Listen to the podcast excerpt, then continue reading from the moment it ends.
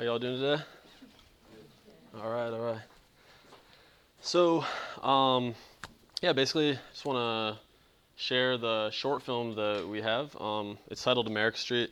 America Street is a street in Charleston, South Carolina. Uh, maybe some of you are familiar. It's on the east side downtown.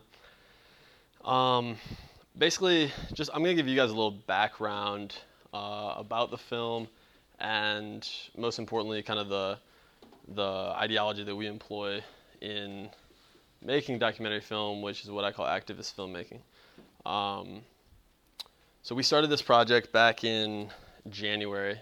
Uh, so we've been working on it for about nine months, but a lot of the ideas came from earlier than that when uh, myself and a few friends back in Charleston, uh, we were still in school at the College of Charleston, and we got kind of interested in food as kind of a, a central issue for a lot of, you know, to a lot of social problems, uh, health, um, just typical like uh, you know healthy community wise or, or the breakdown of communities you know and how, how food really plays into that. So i had originally got involved on in the america street neighborhood by uh, participating in like a community garden. And i got the responsibility of being in charge of this community garden. And while i was we were letting the kids uh, at the local boys and girls club vote on what they wanted to grow uh, in the garden and the first thing that one little boy suggested was chicken wings and we're like, well, you know, we could raise chickens and eventually, you know, get chicken wings. So, you know, not quite, but you know, do you have another idea? And he's like, uh, cornbread. Like, no, I'm sorry. Uh, we could we could grow corn and eventually get cornbread. And basically, it became very apparent very early that uh, these kids had no idea where their food was coming from at all. There was a total disconnect. And by spending more and more time in the neighborhood and just speaking with uh, particularly the elders in the neighborhood, about the way things used to be, especially in Charleston, where there's this really strong connection to the Gullah Geechee people and who consistently maintain a very strong connection to the land and where their food comes from. And that seemed to have been completely lost on the, the youth in Charleston, and, and it seemed like it was something that was going on everywhere. And it just so happened as well that, you know, we were investigating this um, on a street called America Street, you know, which I, I, found kind of ironic and very indicative of, of what was going on everywhere in this country, the disconnect from between people and their food and a lot of the problems that's arisen out of that. So so we decided that we were going to try to make a documentary film about what was going on on America Street in terms of food. And we the biggest thing to me was seeing the disconnect between the elders and the kids. And you know, we were fortunate enough to have so many elders share stories with us about, you know, they would talk about like, oh, right over there, people used to have livestock. They had goats in their front yard. Everybody used to grow vegetables. Like people were so much healthier back then. It was the same story all the time. You know, every every conversation was the same in that regard. And the little kids didn't know anything about it. So at the same time, the east side of Charleston's a pretty closed community, you know, to outsiders. It's very difficult. I'm not from Charleston. I've only been there for four years. Um, I just went to school there, and so coming into that from the outside it was kind of difficult. Um, and it, again, it was really only like the elders that really kind of took us in, and few at that. So we decided, well, let's try to connect the kids and the elders. So we, but we were continuing doing the garden and like we brought a farmer out from Johns Island, it was a r- very rural area uh, outside of Charleston. He came in like planted with the kids and you know started to get their minds going. And somebody told me this guy Fred Phillips who started the Children's Garden Project in Charleston. He mentioned one time to me, he's like, you know, the least important thing that you're growing in a community garden is the vegetables. You know, it's really about sowing knowledge, you know, in these kids' heads and you know, just trying to connect them with where their food's coming from. So onto kind of the ideology as to okay, how are we going to shoot this film? Um, to me, I call it activist filmmaking, and basically that means you're making a film about a certain social or political issue in order to bring about positive social change. But in actually doing that, in the process, you can be bringing about positive social change. Okay, so what does that mean? Basically, first of all, you have to do it with the community, and that means, you know, letting the people drive the storyline, letting them drive the interview questions. I would eventually that that would imply letting people film and edit and do all that stuff. So as you can imagine, that would be an extremely lengthy process, and we did not succeed in everything along those lines.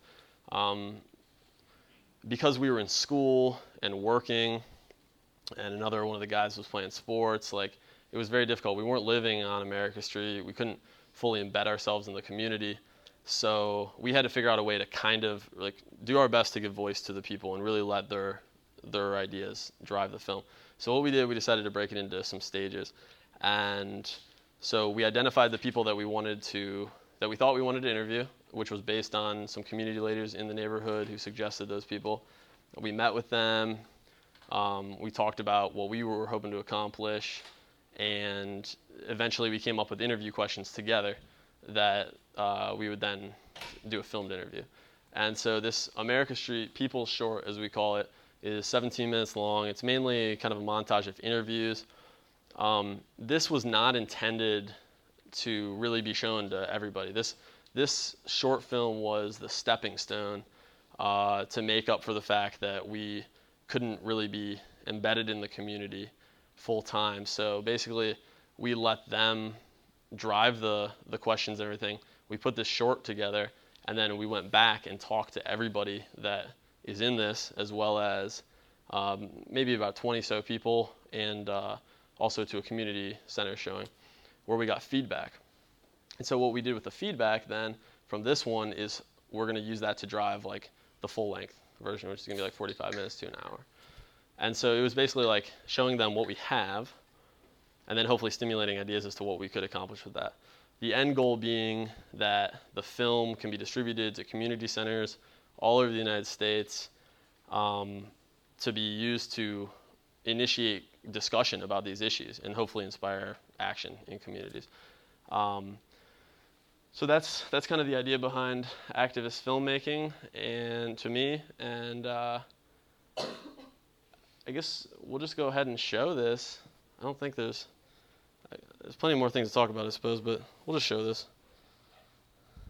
then afterwards, uh, I'll probably have a few comments that we could open up for some discussion and maybe kind of expand on some of the ideas behind activist filmmaking and what the what the process was like. All right.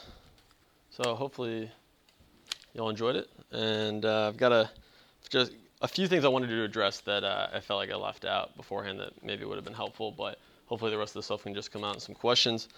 Um, the first thing is uh, basically none of us, you know, I, I'm I'm pretty happy with like the way that this turned out so far, but none of us had any any formal like experience with filming or anything like that, and but we were really we were really lucky at the College of Charleston to have the Center for the Documentary, which was a place that was open to all students of any faculty.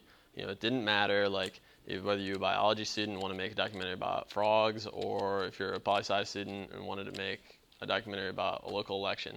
Their mission was to make documentaries about South Carolina and to assist students in making documentaries about whatever they wanted. Well, they hooked us up the first time that we worked on a film project, which was about two years ago. Um, they gave us a little bit of money, they gave us some gear, they gave us a crash course in filming and all this stuff. So that was awesome, and that really inspired me. Um, that although you know it was part of an academic institution, you're paying to go there. It's kind of you might almost expect uh, an institution to have something like that. But regardless, the passion of the people that were running the show there were it was incredible, and they took on a political issue about uh, water pollution in South Carolina and happened to uh, start looking into certain power companies in South Carolina, which just so happened to be major donors to the College of Charleston. And uh, the woman who ran the center, uh, Virginia Friedman, who had worked there for over 20 years and had won an Emmy for work, uh, was approached during two summers ago in which she was told that the Center for the Documentary no longer fit into the core mission statement of the College of Charleston and that she should have her office cleaned out by 5 o'clock that day. Um, I was offended by that, to say the least, especially being like a student that um, had really utilized that center to all of its potential. So after that, I was like, well, they obviously really teed some people off. Uh, I was like, that's what I want to do. So, so that kind of that, that kind of was the birth of uh, Tierra, Tierra Unida Films, which um, for any Spanish students in the room, you understand. But basically, kind of the idea of like united Earth, united land, and uh, we focus on. I want to focus on the Americas, and our logo therefore is the Americas, which traditionally you see as North, Central, and South. But in ours, on its side, uh, we didn't have the logo done when we made this, so it's not up here yet. But I'll write out the name of the website and everything, and people can check it out. But um, the other thing I wanted to mention, uh, sorry, I gotta look at these.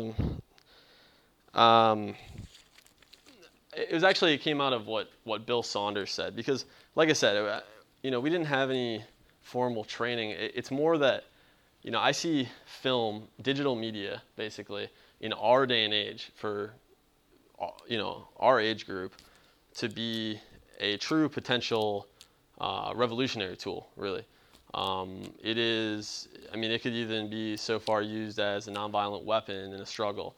Um, you know, it's, and I think that's something that was, was really highlighted this past year in the Middle East. You know, I'm sure a lot of people saw a lot of footage come out of there. There was some really creative work that came out of that. That, you know, that, like, I mean, just watching some of the stuff that people put together creatively, not just, I mean, it's one thing to shoot something with your iPhone, and you can maybe, you maybe you capture somebody get beat on the street by a police officer or something, and you upload it, and all of a sudden it like, you know, gets people pumped up, and they take to the streets to protest. But, you know, there's some when you add that creative element to it, especially, and, and if you can assist the people that are living it to add their creative element to it and try to get that emotion out as to what they were feeling in that moment, you know, that's a, that's a power that's like virtually untapped basically up until now. And now it's possible because, I mean, you can get like a pretty professional camera setup and audio, which we didn't even have for this. We were shooting on a little uh, Sony HDV um, I mean, it has a decent picture, but you know, you blow it up to the size and it doesn't even look good. You know, it's. But now you, for like 5Gs, you can get like, you know, good HDSLR camera and audio equipment and everything. And I mean, you can essentially become like a, you know, a, a mobile documentary unit, which is uh, basically our, our motif. So. Um, so, but it goes back to what Bill Saunders, uh, the gentleman sitting in the room, the older man who started off the thing, he said, you know, you don't do it for the glory. You don't do it because people are going to look up to you. They're going to respect you. You know, you don't. You're not doing it for any of those reasons. You're doing it because it's the right thing to do. You know, and it's it's a real honor to be here today and be invited to speak to everybody about this. And obviously, a lot of people are interested, which is very refreshing and, and feels good because I'll tell you, like when, and it's something that also didn't really come across in this because we hadn't moved to America Street yet when this was shot. Uh, like I said, it's the kind of the seed for all this started on America Street um, because that's where we saw the problem happening.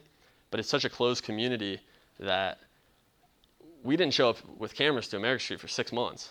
This was done before we ever showed up to America Street with cameras because we wanted to show the people on America Street what we had so that you know, that really helped gain a lot of trust by then because people were like, okay, these guys aren't messing around. Like they're serious about this. They've taken the time to do it right. And it was well received. And we had a community showing and it was really cool. I had a big discussion. Everybody was in a circle. I mean, we were talking about stuff like race and food access with like 10 people from the neighborhood, 10 people from outside. I mean, it was like a, that was a real victory, you know, but they were few and far between. Like, you know, those, those highlights were uh, brief flashes in between, like you know, trying to work in the neighborhood where there's really only a few people that were really supportive, and a lot of people, I mean, like they it's just like, you know, they just a lot of people just give you a look like, what are you doing here? You know, it's probably like people practically spit in your face, and but that's what you got to remember when you're doing something like this. That like that's what the struggle is about. You know, that's that's what. uh you know, trying to be a revolutionary is about. It's it's when you're struggling for people when they don't even care, when they when they think you're an idiot for doing it. You know, you're just trying to do something positive that, you know, that, that's what really makes it worth it. So, I just those are the few of the things that maybe it was better to say afterwards anyway. But um, yeah, if anybody's got any questions, I'd be happy to talk about some stuff. Questions on the film. Questions about Queen Quet. She's awesome.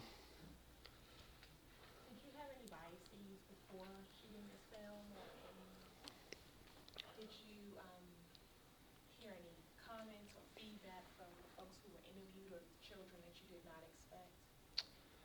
Um, yeah, well, we got a lot of feedback, which was great, and that was uh, that was the hope. Some people hardly responded with anything. Some people we never even got there. There, uh, we we did form a questionnaire that was more of a formality, but you know, to go along with like personally sitting down with the people. Um, we really tried to keep it, even this, we really tried to keep it focused on what we had discussed with the people as to what they thought should be talked about. Um, the most interesting thing that came out, and I don't know, I'm not from the South. I'm originally from Cleveland, um, and so I know that the you know history here is very different. Race relations are very different here, and it was something when we went to the Low Country Food Bank, which was extremely supportive of our project, and they're probably going to help us distribute it to um, other food banks in the country, and then hopefully to like community centers from there. But we sat down with like 30, maybe 20 people at the food bank, and we showed the film, and then we had a discussion about it. And one of the biggest things that came out of it was, you know, it's called America Street, you know, in part because this is going on everywhere in America. They're like, it needs to be more diverse. And like, you know, why was it just focused on the black community? And the answer to that was that that just happened to be the community that we were in. You know, I mean, people say like, well, even America Street in Charleston, there's there's white people and Hispanics. It's at least 95% black, and the people that stepped up to want to work with us all happened to be black. So it was just like, you know, uh, to me it was more. I felt like I actually was happy that it turned out this way because to me it was more like other communities. I mean, it's no it's it's no secret. People they, they stick together, you know, and especially in I mean, where I'm from, it's very ethnically divided. Although among whites, it's like you got Irish neighborhoods and Italian neighborhoods, and people stick together there. So like, to me, it was like I was hoping that somebody would, you know, maybe a Puerto Rican community sees it and they could pull out the same stuff, you know, like, uh, you know, rather than the farmer out on Johns Island, maybe it's just a guy down the road that they can think of and like kind of put in his place, or the guy talking about the medicine and you know i mean i, I feel like every community can uh, could identify with that. And i felt like it was easier rather than making some like cheesy like here's the asian man commenting on it and the puerto rican guy and the black guy and the white you know like a like a fourth grade social studies book like i don't know that's not the reality i've experienced so you know that's does that answer your question Come on, no, there's more questions. So I, am curious. Um, you were talking a little bit about the feedback, and I've heard uh, it, when we've had meetings earlier today a little bit about people's reactions to using the film. And I'm just wondering what you think will happen in the end. You've got the in the end, you've got this film that's really powerful. It's community based. So what's what's going to happen? What are people going to do? Well, what I would like to see happen with the film is again. Well, let me preface that with, you know, like I said, this this short version was only intended to be shown really to the people that were in the film and the neighborhood to use as a stepping stone. And we put it on our website and it got really well received and all sorts of people saw it and you know, I figured, well, you know, if it can at least lead to some discussion. That that's another thing. It, the idea of the activist filmmaking that, like, we're creating some kind of positive, at least motion, you know, in in the process. You know, films take a long time to make. There's no there's no reason to hide it in your in your editing lab, you know, and then come out with it at the end and like here here it is, you know, final product. You know, it's it's been an experience for me.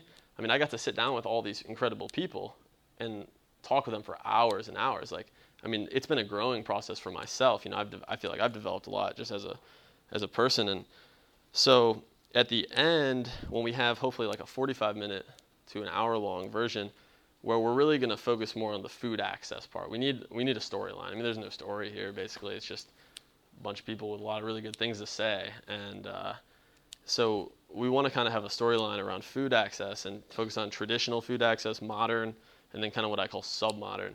Um, and then what I want to see happen is through the Low Country Food Bank. They said that they would help us out distribute it. So I figure we can send if we get a, there's like 300 let's just say 200 there's 200 food banks in the country that would receive it we make a thousand copies of the dvd so we can send out five copies to each food bank i imagine there's got to be at least one person there that would be passionate about the idea and would know you know five people in the city that the food bank distributes to that they could you know make sure to put the copy in somebody's hand. 'Cause that's something else i learned like stuff doesn't get done without one person at least one person just being like on the ball all the time. So if one person at each of these places could find you know a community center or a soup kitchen that would want to have a showing you know all of a sudden you've got a thousand places across the country that are watching the film and you know hopefully uh, inspiring people to to do you know start community gardens um, anything really the you know the the opportunities are endless really that's all I want for it.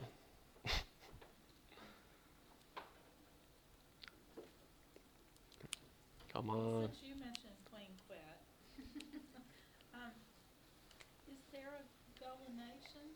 That's a new concept to me. Uh, my understanding is that it stretches from Jacksonville, North Carolina, to Jacksonville, Florida, and basically includes all the people who, you know, have descended from slaves, who have maintained their connection to the land more or less, who speak Gullah or at least Geechee, which is the pidgin language in between English and Gullah. Um, Gullah itself is an actual language. It's uh, it originally developed from a slave trading language on the western coast of Africa between African slave traders and the European slave traders as a means to communicate. And I believe there's like English, Yoruba, Portuguese, all sorts of stuff mixed in with that. You know, it's been oftentimes criticized and probably fueled more by racism than anything else that it was like kind of assumed to be this like dumbed down version of English or something, you know, like as if like I mean it's, it's a joke, you know, it's so stupid, but it's uh, if you people have you know linguists have studied it and it actually has it's more of an African linguistic structure so that's why the words are all mixed up. It's not because they don't know where to put the words in the right place. It's that, that that's what like it's more based on Yoruba, I believe. Uh, and uh, Yeah, I, I, just, I had, I had, you know, understood there about the, the culture and the language, but is it actually a nation? She, she was talking about a nation. sure, sure. Sorry, I, I got a little off. United. No, it's okay. She said she went to the United Nations, and I, I was just curious about that, that if it is actually considered a nation. I'm not sure what the United Nations like what the status requirements are, but I would believe that is more akin to something like a Native American nation in the United States, um, in that you know maybe their political land boundaries cross, you know, states lines and all sorts of stuff like that. Uh, you know, I, in that sense, I believe. I mean, yeah, I, I- do believe it is considered an official nation.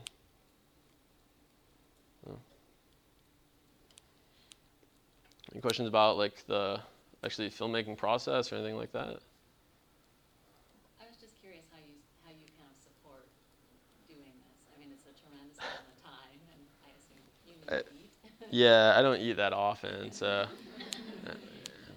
which is annoying when you're working on a food uh, food access film.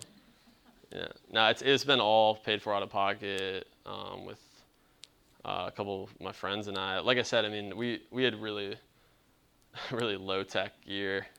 Um, I just got a nice camera upgrade and better audio equipment, so everything that um, I'll be producing, which people can check out on the Tierra Unida Films website, that's going to look a lot better. Um, which kind of puts me in a bind because this project isn't done. Um, it's it's taken a lot longer than I had originally anticipated, and I've actually already committed to uh, going to Nicaragua for six months. I eventually plan on moving down there and uh, and continuing this idea of activist filmmaking down there and trying to really give voice to uh, a lot of indigenous communities. That's kind of the uh, the end focus. So I'm going down there for six months. I actually leave on Monday, and uh, and so when I come back, it's going to be like, okay, well, I'll have all this experience shooting with these nicer cameras, And then if we're gonna sync video with this, you know, I might have to go back to using the little handy cam. So that's gonna be fun. But if anyone would like to donate to Tierra Unida Films, you're more than welcome to.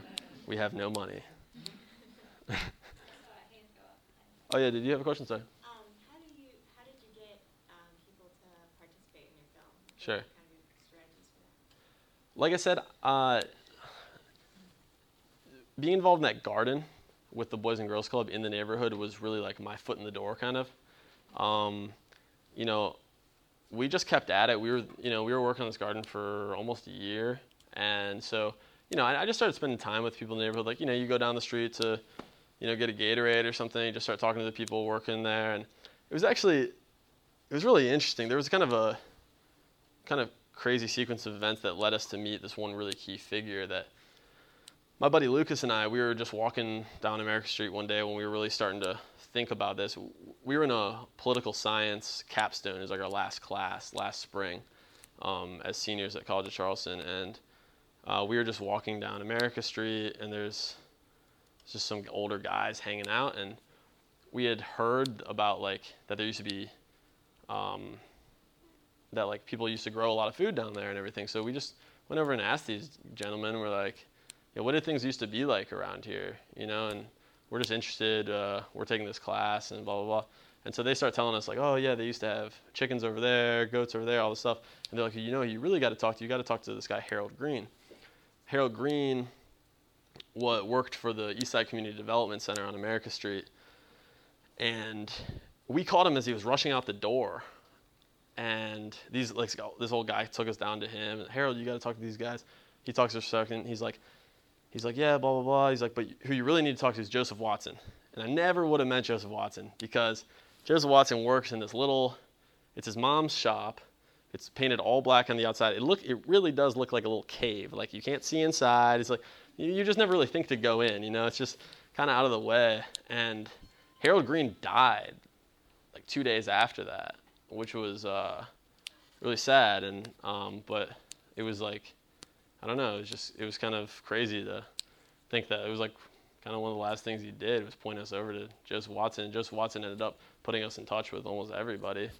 So we're definitely dedicating uh, the film to him. So random sequence of events is the best answer for uh, finding people. And we interviewed a lot more people than was in here, you know, and, and you don't use everybody, and that's, you know, especially when you're trying to do it with the community, it's kind of weird. Like you don't want to offend someone. It's not, it's like it's not like it wasn't anything substantive or interesting. It just didn't fit, you know. And some people were a little turned off by that, but whatever, you know. yes, ma'am. What do you attribute your activist roots to? Um, I studied. I had the opportunity to study abroad in Cuba, and um, in Cuba, well, it's been kind of a. I would say it's kind of a long history. But when I was 16 years old, I had the opportunity to go on vacation on one of those like nice all-inclusive uh, resort vacations in the Dominican Republic, and uh, you know, the first thing they do is they give you the little bracelet saying that you can drink as much as you want that week for free, and then the next thing they do is tell you don't go down to the public beach, uh, just stay on the hotel beach. And I found that really odd. So the first thing I did was go down to the public beach, and which you had to pass guards with shotguns, and they the guy said in broken English, he's like, use your head, and I was like, all right, man, got it, and I was more interested in just practicing my broken Spanish at the time, and then we got to go on this really kind of repulsive idea of a uh, almost like a safari through you know a developing country. I'm sure many other people may be aware of these. They basically leave the resort, you drive around the shanty towns, and basically feel sorry for all the poor people there. And that was really uh, something just switched in that moment. You know, I was like, I need to I need to learn Spanish so I can talk to these people and and uh, figure out what's going on down here. I was only 16, you know, I didn't really know much, and so um, then I got the opportunity to study in Cuba. It was one of the reasons I went to College Charleston. They're one of eight schools in the country that has a program there, and so uh, went down there, and this guy Umberto Miranda, who is a true revolutionary and a philosopher. He works for the Institute of Philosophy. He's got like the best gig ever. He just gets paid to think by the Cuban government, and uh, and we got to. He was like our our leader, our mentor, everything in Cuba. He was a teacher. He did everything. He ran the show, and uh, we were there for three months in Havana, and it was in that time that I got turned on to the idea of um, of different realities, basically. Uh, Umberto kind of conveyed the idea to us that you know Cuba is not better or worse than the United States. It's simply a different reality, and I found that to be very true. And I also realized that he treated us with as much respect as he would Fidel Castro. You know, that well, sure, you know, maybe some authority uh, has more experience and has some big position, but he doesn't have the experience of maybe living under that uh, regime or whatever. You know that that you know a a middle schooler has a is experiencing reality in a way that today that I would never experience. You know, just as uh, you know someone who works here at the University of South Carolina uh, doesn't have my experience. Uh, that doesn't make either better or worse. It's simply that you can learn from everyone all the time, and to start building a more complex picture. And I, you know, I, it's kind of with all of that that I have come to kind of view the world and um, kind of see things in layers of reality. And that's one of the perks of trying to be a documentary filmmaker is that you kind of get to try to peel away those layers and expose them to people in an appropriate manner.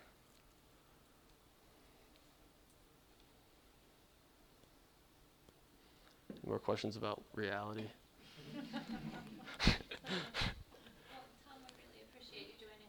Thank you.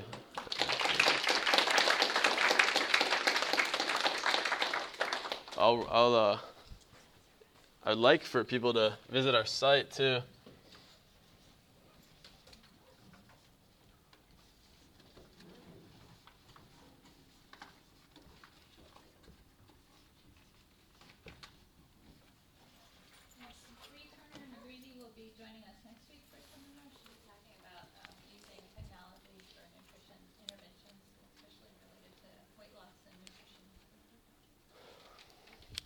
Like I said, um, I'm moving to Nicaragua on Monday, and I plan on doing a lot of video work down there. And um, there's an election coming up very soon that might might be covering some of that. Um, definitely doing a lot of interviews. So anything that we produce will be available at www.tierraunidafilms.org.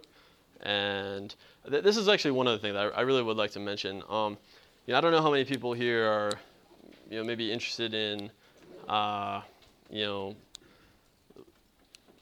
political and social injustice in the Americas, but on this website, like we basically had it customized, built by a guy who really gets like everything that we're trying to do, and and it's kind of optimized for discussion about issues like that. So, you know, like a lot of groups, like you know, say a college. There's a there's a group called SURLA up in Ontario, the Students United in Representation of Latin America, and they do a really good job of posting articles and videos and all this stuff and have people discuss it. But it's on Facebook, and a, well, I'm sure like the powers that be are watching everything, but you know, it's uh, it's Facebook's not really optimized for discussion like this, and like we had our site optimized for like good solid discussion where people can go back and forth and respond to each other and post new articles and all that stuff. So you know, being a generation that really uses the internet all the time, I think like, we need to make that step to like also incorporate our you know political and social views and to like try to try to utilize it. I mean, it's there for free for everybody, and you know, I really I'm, I'm hoping that we can build almost like a network, and it would also be a place to to kind of like, oh wow, this person keeps commenting, they seem interested in what I am. Like, you know, you can contact them through that and maybe build something from there. So it'd be cool if people checked it out. Thank you again. All right. So hopefully y'all enjoyed it, and uh, I've got a just a few things I wanted to address that uh, I felt like I left out beforehand that maybe would have been helpful, but hopefully the rest of the stuff can just come out in some questions.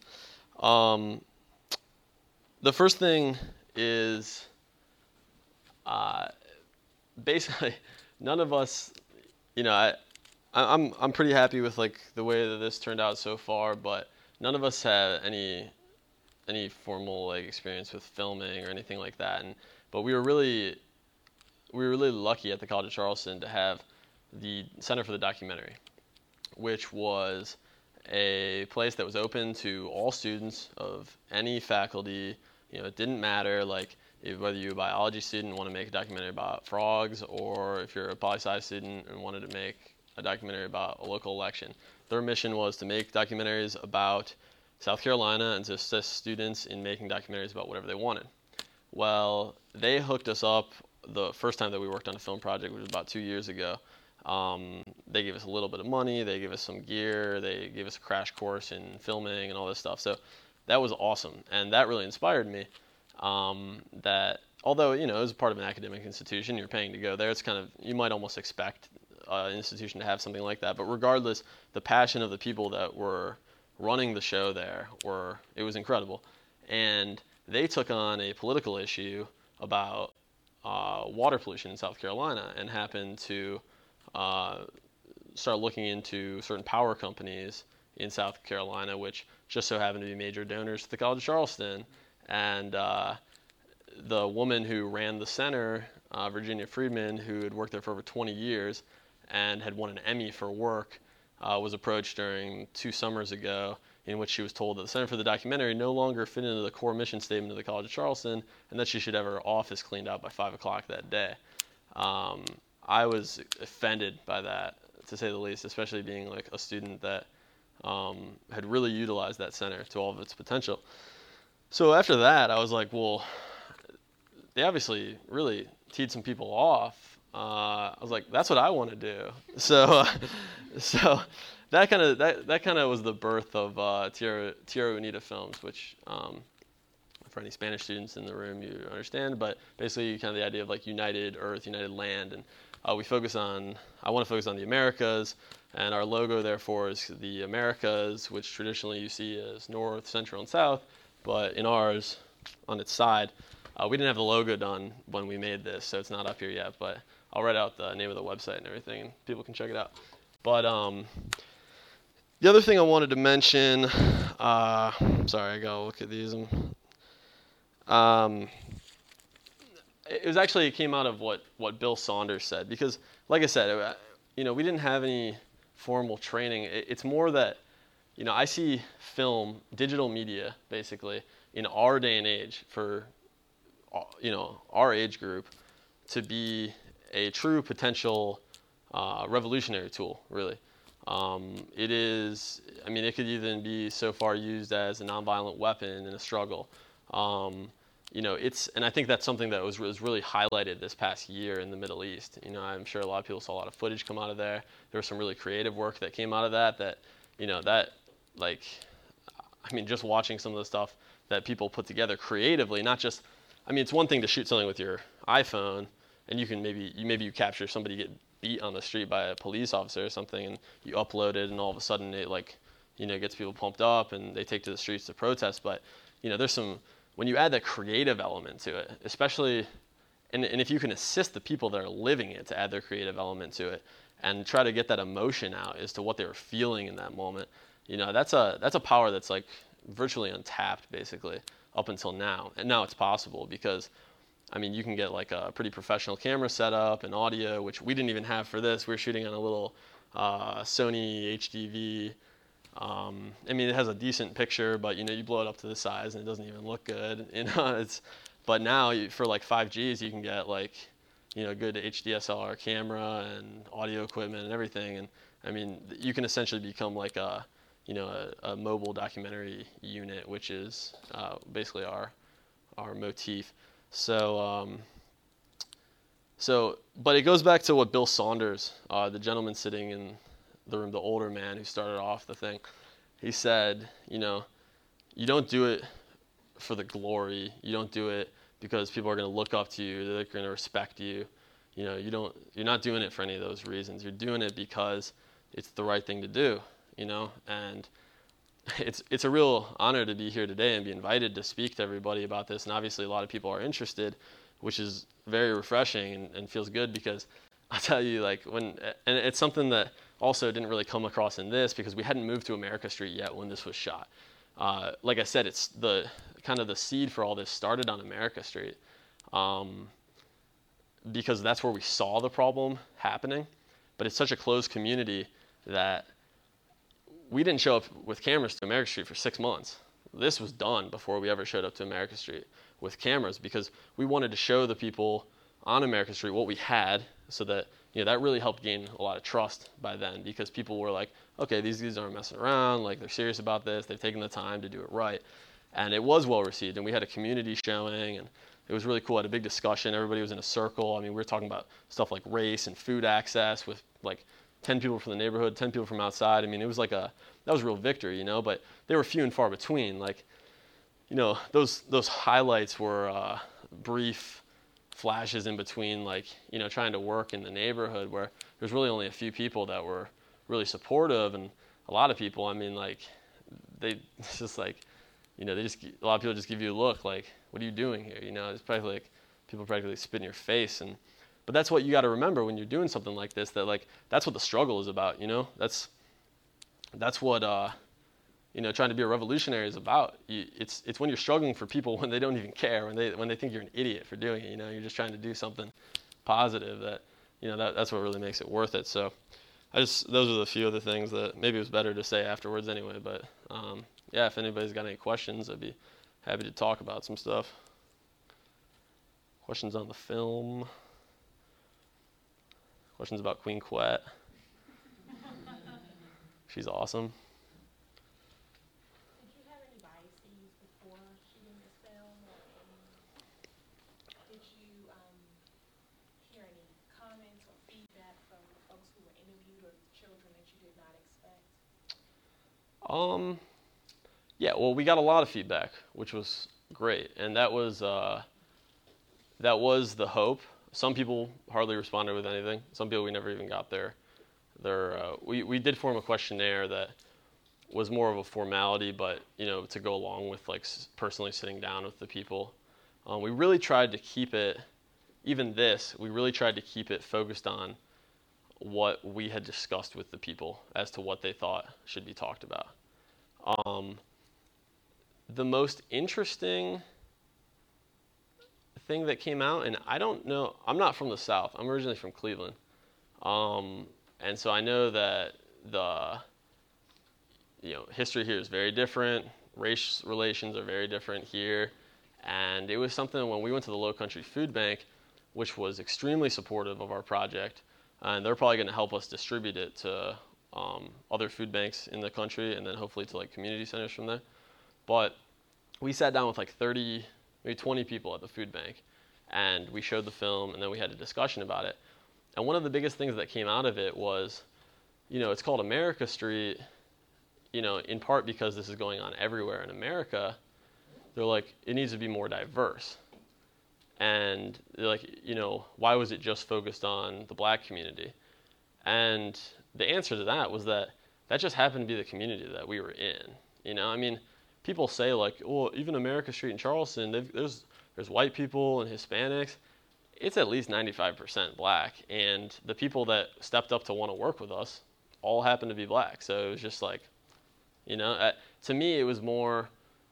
I felt like I actually was happy that it turned out this way because to me it was more like other communities.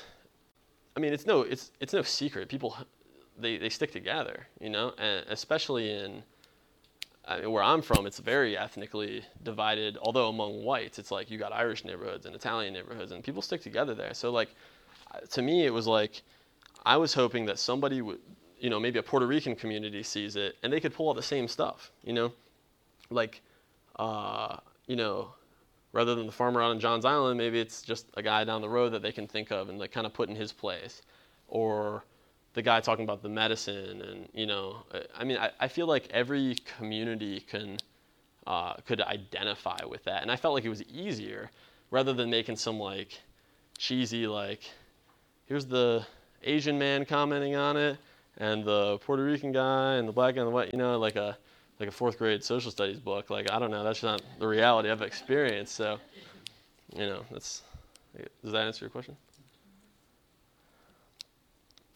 Come on, no, there's more questions. So I, I'm curious, um, you were talking a little bit about the feedback, and I've heard, uh, it, when we've had meetings earlier today, a little bit about people's reactions to using the film. And I'm just wondering what you think will happen in the end. You've got the, in the end, you've got this film, it's really powerful, it's community-based, so what's, gonna- what's gonna happen? What are people gonna do? Well, what I would like to see happen with the film is again. Well, let me preface that with, you know, like I said, this this short version was only intended to be shown really to the people that were in the film and the neighborhood to use as a stepping stone. And we put it on our website and it got really well received and all sorts of people saw it and you know, I figured, well, you know, if it can at least lead to some discussion. That that's another thing. It, the idea of the activist filmmaking that like we're creating some kind of positive at least motion, you know, in in the process. You know, films take a long time to make. There's no there's no reason to hide it in your in your editing lab, you know, and then come out with it at the end and like here here it is, you know, final product. You know, it's it's been an experience for me. I mean, I got to sit down with all these incredible people and talk with them for hours and hours. Like, I mean, it's been a growing process for myself. You know, I've I feel like I've developed a lot just as a as a person and so at the end, when we have hopefully like a 45 minute to an hour long version, where we're really going to focus more on the food access part. We need we need a storyline. I mean, there's no story here. Basically, it's just a bunch of people with a lot of really good things to say, and uh, so we want to kind of have a storyline around food access and focus on traditional food access, modern, and then kind of what I call sub-modern. Um, and then what I want to see happen is through the Low Country Food Bank, they said that they would help us out distribute it. So I figure we can send, if we get a, there's like 300, let's just say 200. There's 200 food banks in the country that would receive it. We make a thousand copies of the DVD, so we could send out five copies to each food bank. I imagine there's got to be at least one person there that would be passionate about the idea and would know, you know, five people in the city that the food bank distributes to, that they could, you know, make sure to put the copy in somebody's hand. that's something else I learned. Like stuff doesn't get done without one person, at least one person, just being like on the ball all the time. So if one person at each of these places could find, you know, a community center or a soup kitchen that would want to have a showing, you know, all of a sudden you've got a thousand places across the country that are watching the film and you know hopefully uh, inspiring people to to do you know start community gardens. Um, anything really. The you know the the opportunities are endless. Really, that's all I want for it.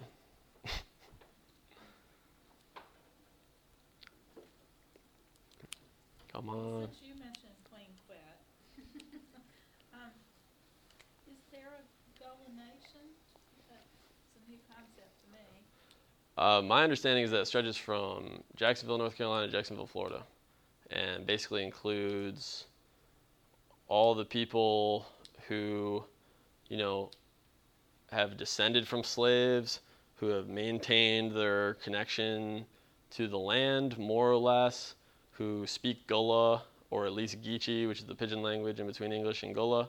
Um, Gullah itself is an actual language. It's uh, it originally developed from a slave trading language on the western coast of Africa between African slave traders and European slave traders as a means to communicate. And I believe there's like English, Yoruba, Portuguese, all sorts of stuff mixed in with that. You know, it's been oftentimes criticized and probably fueled more by racism than anything else that it was like kind of assumed to be this like dumbed down version of English or something, you know, like as if like I mean, it's, it's a joke, you know, it's so stupid, but it's uh, if you people have you know linguists have studied it, and it actually has it's more of an African linguistic structure, so that's why the words are all mixed up. It's not because they don't know where to put the words in the right place. It's that, that that's what like it's more based on Yoruba, I believe, uh, and uh, Yeah, I, I, I'm just, I had, I had, you know, understood there about the, the culture and the language, but is it actually a nation? She, she was talking about a nation. sure, sure. and Sorry, I, got a little off. United. No, it's okay. She said she went to the United Nations, and I, I was just curious about that, that if it is actually considered a nation. I'm not sure what the United Nations like what the status requirements are, but I would believe that is more akin to something like a Native American nation in the United States, um, in that you know maybe their political land boundaries cross, you know, states lines and all sorts of stuff like that. Uh, you know, I, in that sense, I believe. I mean, yeah, I, I do believe it is considered an official nation.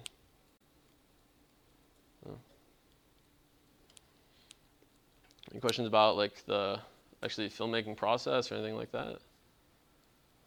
I was just curious how you, how you kind of support doing this. I mean, it's a tremendous amount of time, and I assume you need Uh, to eat. Yeah, I don't eat that often, so which is annoying when you're working on a food uh, food access film. Yeah, no, it's it's been all paid for out of pocket um, with uh, a couple of my friends and I. Like I said, I mean, we we had really really low tech gear. Um, I just got a nice camera upgrade and better audio equipment, so everything that um, I'll be producing, which people can check out on the Tierra Unida Films website, that's going to look a lot better. Um, which kind of puts me in a bind because this project isn't done. Um, it's it's taken a lot longer than I had originally anticipated, and I've actually already committed to uh, going to Nicaragua for six months. I eventually plan on moving down there and uh, and continuing this idea of activist filmmaking down there and trying to really give voice to uh, a lot of indigenous communities. That's kind of the uh, the end focus. So I'm going down there for six months. I actually leave on Monday, and uh, and so when I come back, it's going to be like, okay, well, I'll have all this experience shooting with these nicer cameras. And then if we're going to sync video with this, you know, I might have to go back to using the little handy cam. So that's going to be fun. But if anyone would like to donate to Tierra Unida Films, you're more than welcome to. We have no money. I saw a hand go up. Oh, yeah, did you have a question, sir? Um, how do you, how did you get, um, people to participate in your film? Sure. Kind of your strategies for that. like I said, uh, being involved in that garden with the Boys and Girls Club in the neighborhood was really like my foot in the door, kind of.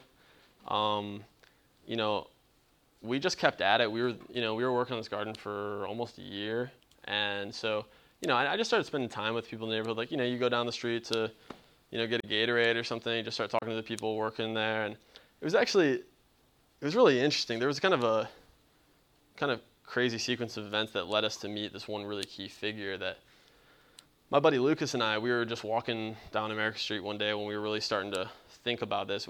We were in a political science capstone, it was like our last class last spring um, as seniors at College of Charleston. And uh, we were just walking down America Street, and there's just some older guys hanging out. And we had heard about like that there used to be um, that like people used to grow a lot of food down there and everything. So we just went over and asked these gentlemen. We're like, yeah, what did things used to be like around here? You know, and we're just interested. Uh, we're taking this class and blah blah blah.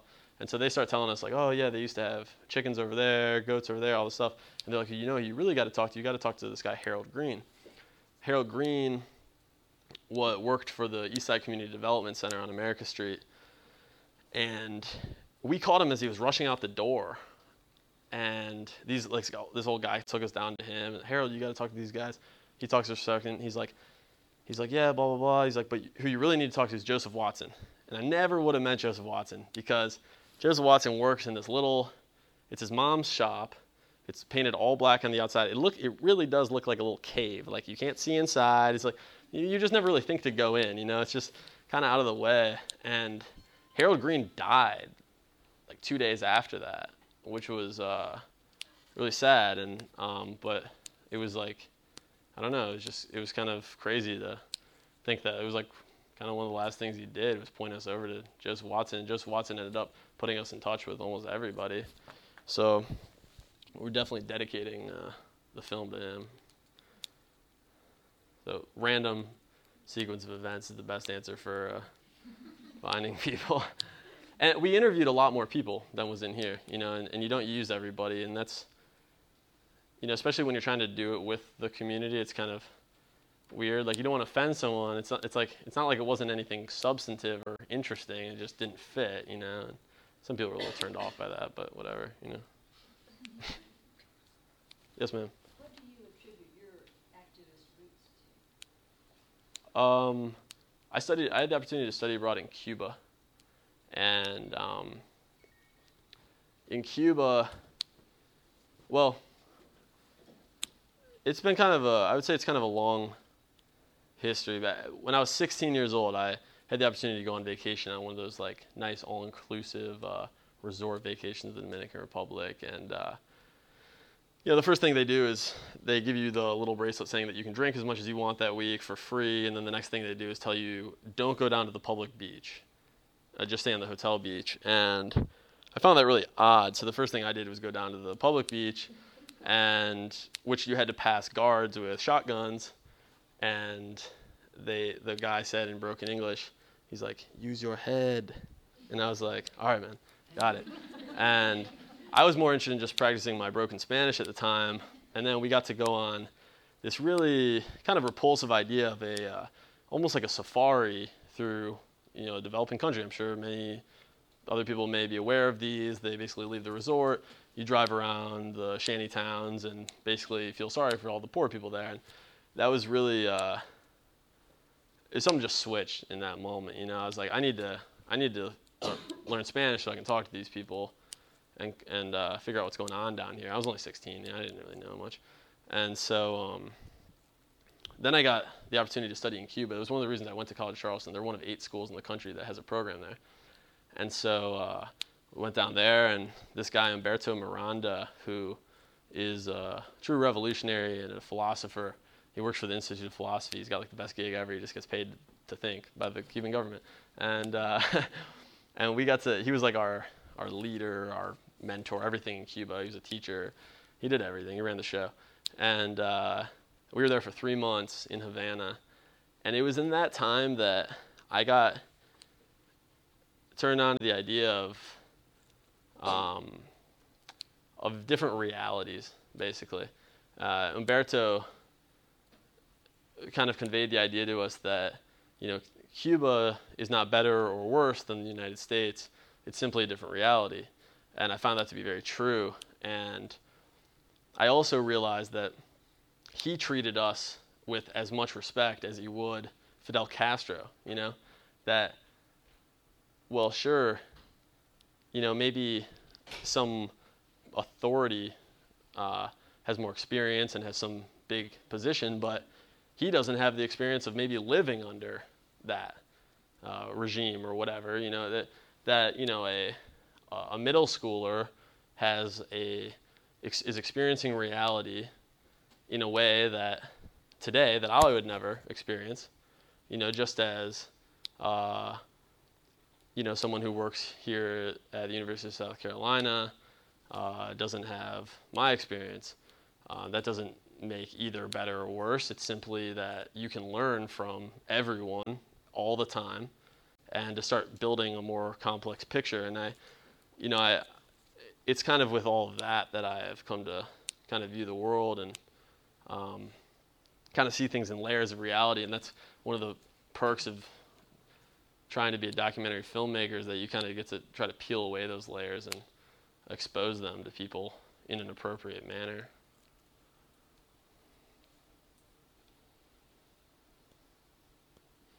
More questions about reality?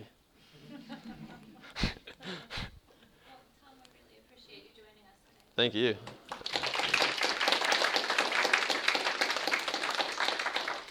I'll, I'll, uh, I'd like for people to visit our site too.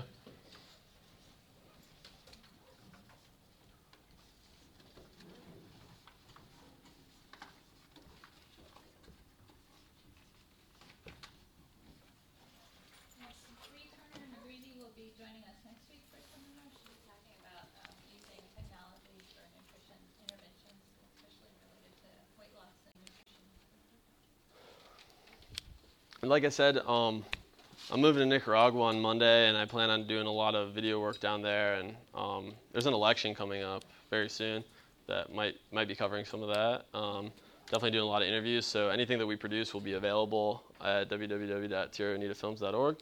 And th- this is actually one of the things I, I really would like to mention. Um, you know, I don't know how many people here are you know maybe interested in uh, you know political and social injustice in the Americas, but on this website, like we basically had it customized, built by a guy who really gets like everything that we're trying to do, and and it's kind of optimized for discussion about issues like that. So, you know, like a lot of groups, like you know, say a college. There's a there's a group called SURLA up in Ontario, the Students United in Representation of Latin America, and they do a really good job of posting articles and videos and all this stuff and have people discuss it. But it's on Facebook, and a, well, I'm sure like the powers that be are watching everything, but you know, it's uh, it's Facebook's not really optimized for discussion like this, and like we had our site optimized for like good, solid discussion where people can go back and forth and respond to each other and post new articles and all that stuff. So, you know, being a generation that really uses the internet all the time, I think like, we need to make that step to like also incorporate our, you know, political and social views and to like try to try to utilize it. I mean, it's there for free for everybody, and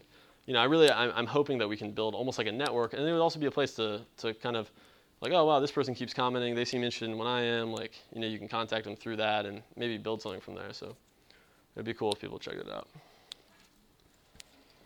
Thank you again.